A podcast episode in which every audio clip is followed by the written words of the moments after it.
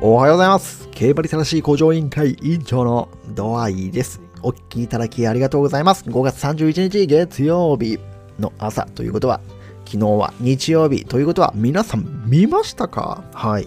日曜日と言ったら、ドラゴン桜はい、昨日第6話でして、あ今回はあの優秀な女の子、まあ生徒がいるんですけども、まあ東大に入れるくらいの、あの、成績の子が、えー、親がですね、また、女は大学に行かせる必要がない。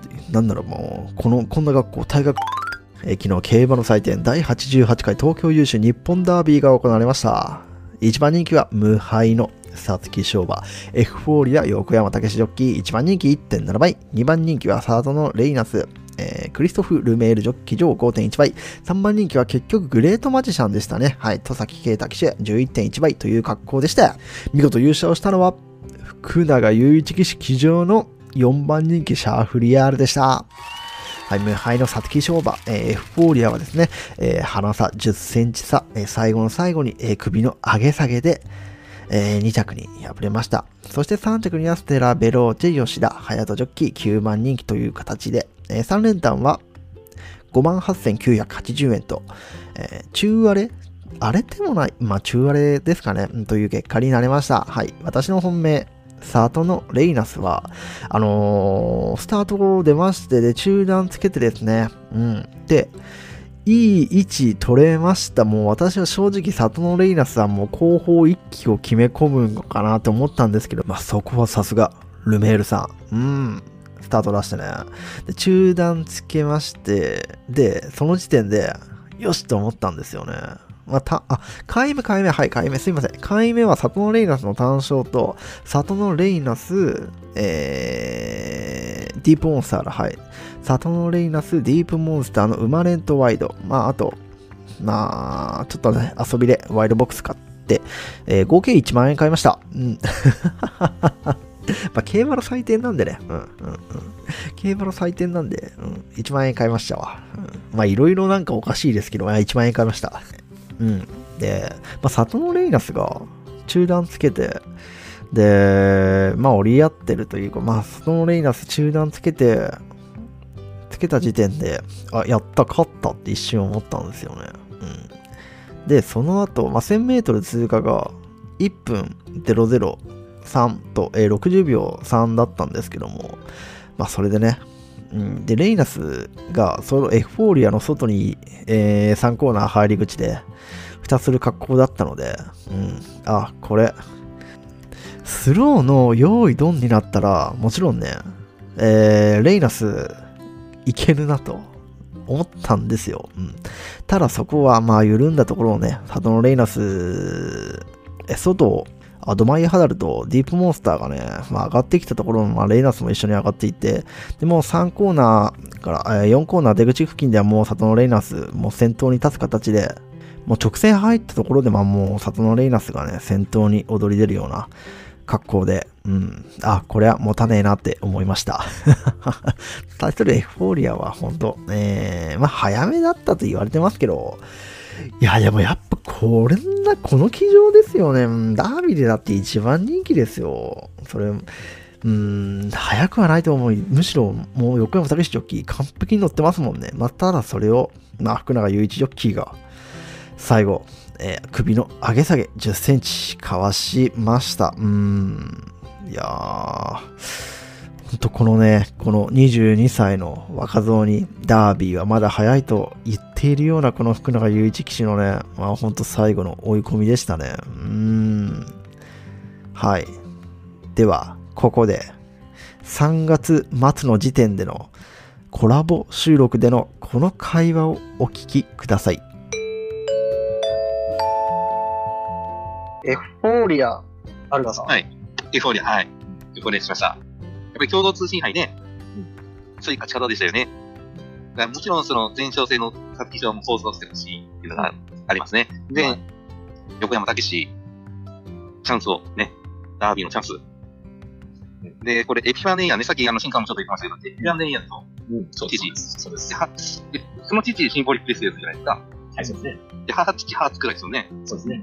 みんなダービー2着なんですよ。なるほど。はいもうこの種目をね、やってほしいなっていう。ちょっとあの、親たちのこの胸を晴らしてほしいなっていういいですね。ところで、うん、エフフォーリア、うん、横山武史、ダビジョッキー、え。ー期待したいです。あいいですね、それね。うん。うんちなみに横山武史ジョッキーも22歳です。おなるほど。なるほど。すごい、どうでもいい。2が 並んでる。すごい2が並んじゃった。2着 ?2 着っすか？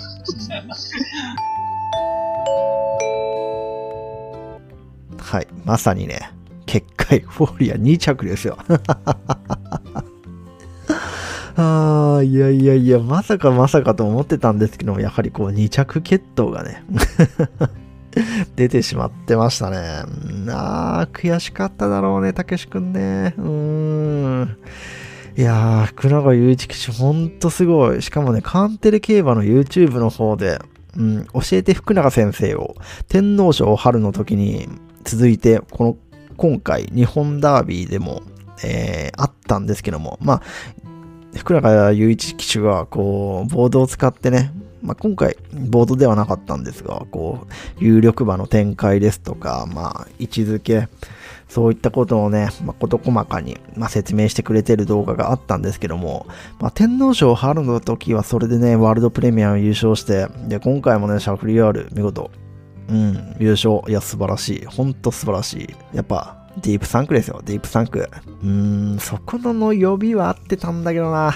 えーディープサンク。ということで、ディープインパクトサンクが、ディープブリランテ、絆、マカヒキ、ワグネリアン、ロジャーバローズ、コントレイリに続く日本ダービー7勝目 &4 連覇ということで、1985年以前も含め、トール・ヌ・ソル、サンデーサイレンスを抜き、シボバ単独最多勝ということで、もう本当偉大なシボバですよ。大シボバですよ。ディープインパクト3区。うん。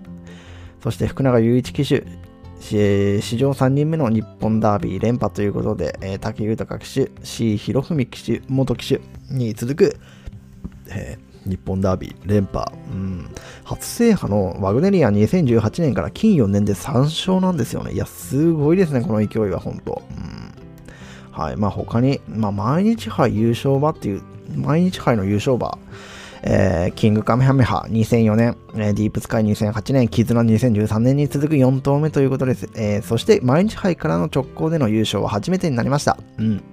あの、ブラストワンピースがね、えー以前、えーと、ワグネリアの時だから、何年だ ?2 年前か。いや、3年前だ。3年前。はい。3年前にあったんですけど、うん。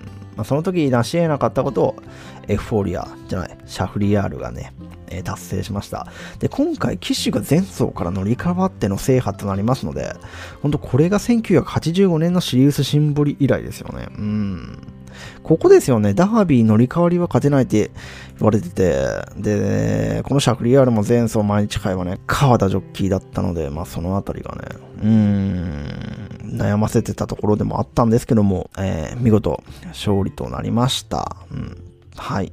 まあ簡単ではありましたけど、本当感動したダービーでした。うん。また新たな一年が始まります。えー的中された方、シャフリヤール関係者の皆様、おめでとうございます。まあ、こうやって、えーダービーが終わりまして、また新たな一年が始まります。いよいよ新馬戦も始まりますので、ちょっとね、あの、ペーパーオーナーゲームの方が、あの、全然、あのー雑誌買ってるのに全然赤本買ってたんですけど、あの、須田隆夫さんが監修されてる赤本買ってるんですけど、全然見れてないので、まあ、まあ、一週間かけてね、まあ、いろいろ見ていきたいなと思っております。はい。うん。まあ、こうやってダービー特集ということで、一週間毎日、えー投稿上げさせていただきました。はい。全部聞いていただけた方いらっしゃるのかな？あの、本当ありがとうございます。まあ、また、週1配信にね、戻りますけども、また、引き続き聞いていただければと思います。はい。ちょっとね、さすがに 毎、毎日は、うん、まあ、正直、しんどかったんで、